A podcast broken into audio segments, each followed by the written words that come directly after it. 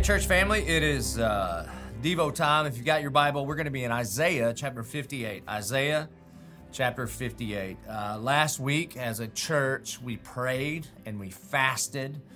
And I reminded you last week that we fast from and we fast for, and that praying and fasting are not nothing. It is the first step in gospel movement. Um, when we cry out to God and when we see injustices in our world and we ask God to move. But it, it cannot stop at fasting and praying. Pastor Cam reminded us last week that Nehemiah prayed and fasted and then he got to work and got to action. And so I'd like to take you to uh, Isaiah 58. If I would have had time to preach on fasting a couple weeks ago, uh, I would have gone to this passage. And so we'll deal with this, and then uh, maybe that'll be the last of fasting for a little while, at least talking about it.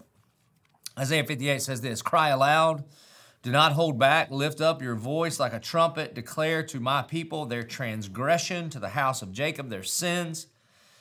Yet they seek me daily and delight to know my ways, as if they were a nation that did righteousness and did not forsake the judgment of their God.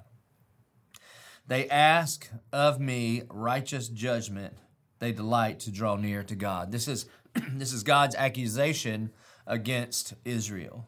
It says uh, they, they have this appearance that they want to know God, they want to be close to God, that they attend all the religious services, that they do all of the right offerings and that sort of stuff.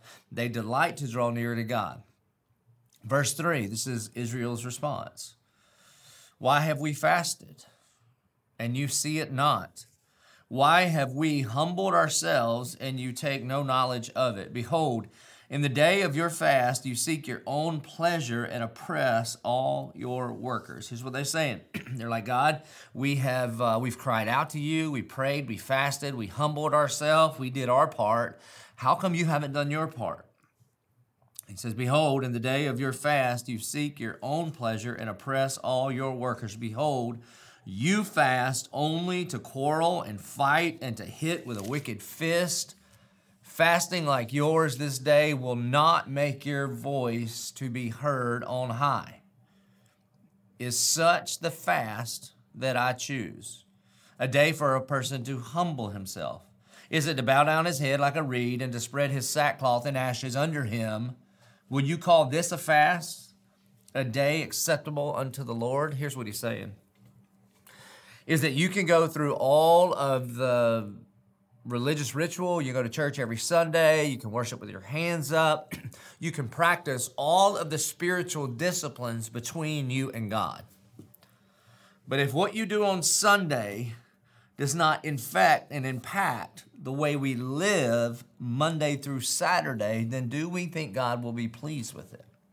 Or we could do the hard thing, like fasting is hard. We could do the hard thing to say to God, God, see how much I love you. I will go without, tell my flesh no, so that I can tell you yes. But if, if, if what we think we're doing is just between us and the Lord and it does not impact the way we treat one another, the way we love one another, the way we serve one another, do you think God is really pleased with that kind of fast?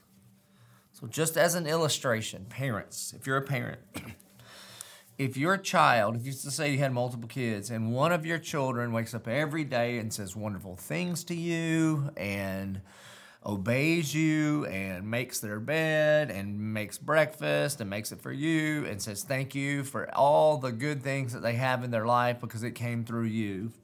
And yet, one of your children, that one, terrorize the other of your children, how pleased would you be with that child? There's no way you would look at your child's activity towards his or her brothers and sisters and say, that has no impact on my relationship with the kid.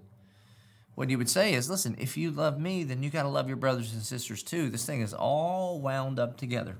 so, Israel they would fast and they'd be begging God for a big breakthrough, and then seemingly God wouldn't show up and do what he, they asked him to do. And they're saying, Why, God? We prayed, we fasted, we humbled ourselves. We went to church, we went to disciple group, we prayed all the prayers, we memorized the verses. Why didn't you do what we wanted you to do? And then God says, Is this the kind of fast you think I'm into? Do you think somehow you're now super Christian because you can fast and pray? And then G, and then God lays out in verse 6 and following. He goes, if you want to fast, then it doesn't stop at the fasting. Fasting and prayer are the are the starting line for sure.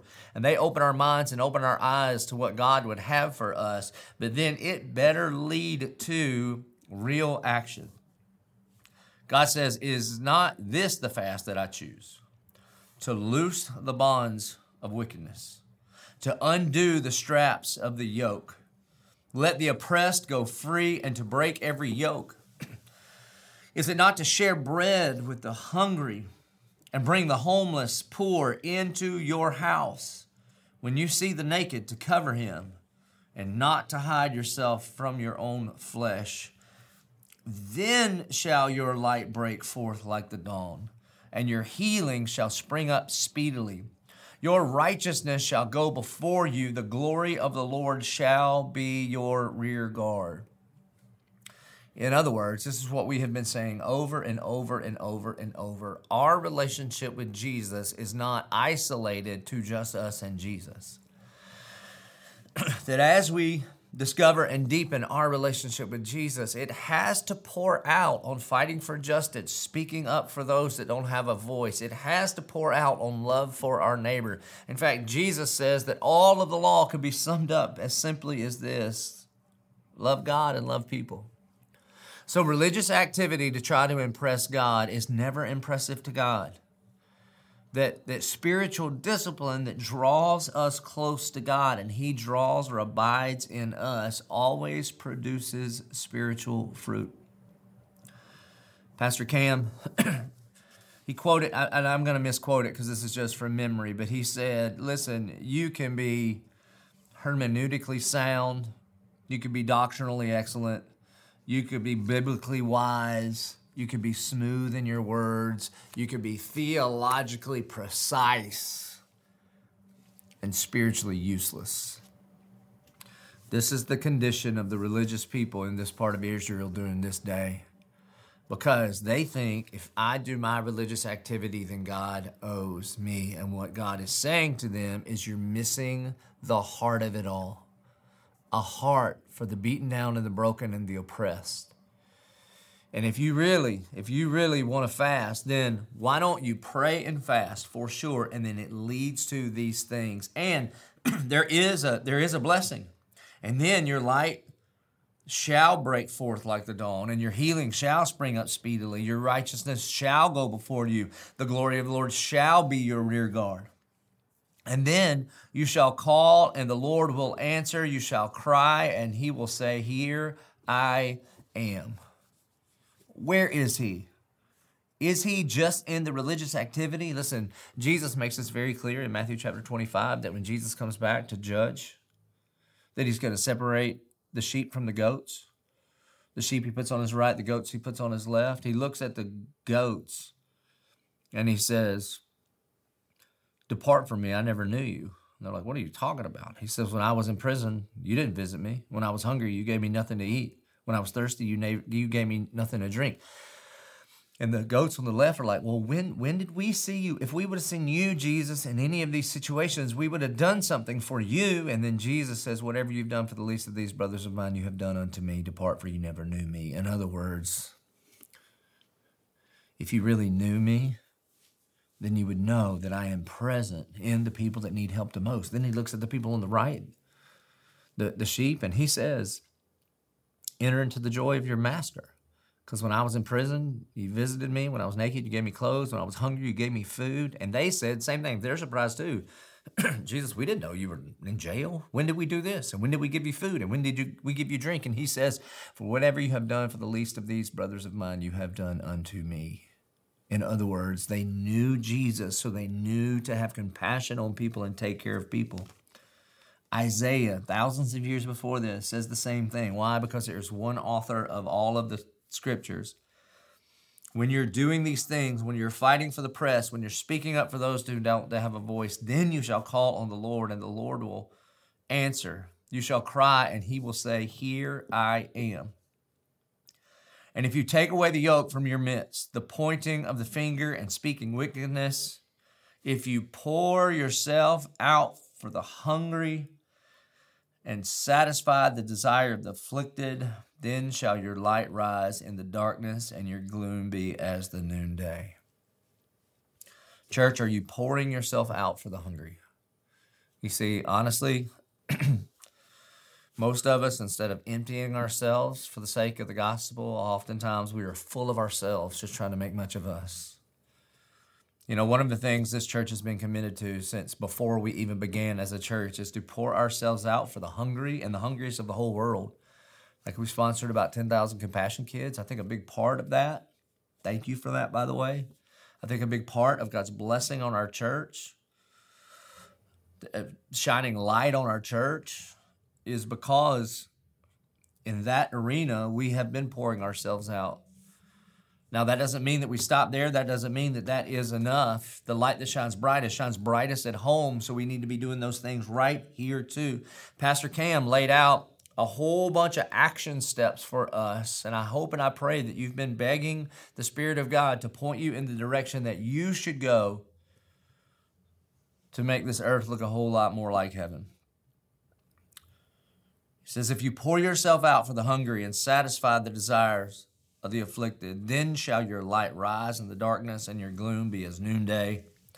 And the Lord will guide you continually and satisfy your desires in scorched places and make your bones strong, and you shall be like a watered garden, like a spring of water whose water does not fail, and your ancient ruin shall be rebuilt. You shall raise up the foundations of many generations. You shall be called the repairer of the breach the restorer of streets to dwell in. And then he keeps going. and it looks like a little addendum here. Now, by the way, why don't you please, please, please go to our website and find places in our community that we could serve? No, no matter what campus you attend or what part of town you live in, we have we have partners in our city like the Boys and Girls Club who have now joined with the Mackenzie Wilson Foundation and and uh, Mark uh, Academic Resource Centers in our town, and you could physically do these things that Isaiah is talking about. I hope you'll go there. now, sometimes what happens is people turn away from the gospel and they just move, the pendulum swings too far, and they think all the church is supposed to do is just social work. Now, listen, the church is against all suffering, particularly eternal suffering. So then, the way that Isaiah ends this is that it is rooted in us discovering and deepening a relationship with Jesus Christ. These things are not separate. These things are, are two sides of the same coin. He says, If you turn back your foot from the Sabbath, from doing your pleasure on my holy day, and call the Sabbath a delight and the holy day of the Lord honorable, if you honor it, not going your own ways or seeking your own pleasure or talking idly, then you shall take delight in the Lord, and I will make you ride on the heights of the earth. I will feed I will feed you with the heritage of Jacob your father, for the mouth of the Lord has spoken. in other words, all of this pouring ourselves out for those in need is not separate from our worship of Jesus, our discovering and deepening a relationship with Jesus, but it is, and, and the, the, reason he talks about Sabbath day is because in the Old Covenant, the primary time they would go and worship would be on Sabbath day when they would gather, they would study the Word, they would celebrate together. You see, it's in conjunction with the body of Christ. It's in attending church and being involved in your disciple group and studying God's Word it, those things fuel us to then go out and act like the Spirit of God lives in us that we've been studying all week long. So, Church of 1122, may we continue to be a fasting people, not just fasting from and fasting for, but also that our fast drives us to see more clearly what God is calling us to do, to be agents of light in a crooked and depraved generation. And may we take the gospel, both in our declaration and in our demonstration, to the ends of the earth, but start right here in Jacksonville. Let's pray. Our good and gracious Heavenly Father, Lord, I thank you and I praise you that you do not give us uh, religious activity to like test us or so that we can prove how awesome we are and obedient we are. But God, you give us spiritual disciplines to draw us nearer and nearer to you. And God, as we continue throughout the seasons and years to pray and fast, Lord, I pray that we would never be caught up in our own activity, but you would use our prayers and you would use our fasting to drive us to gospel activity in our world. That we would be people that declare the good news of the gospel of Jesus Christ, and we would be people that demonstrate the good news of the gospel of Jesus Christ. And God, may we be a people that pour ourselves out for the hungry because Jesus, you poured yourself out for us at the cross. We pray it in Jesus' name. Amen.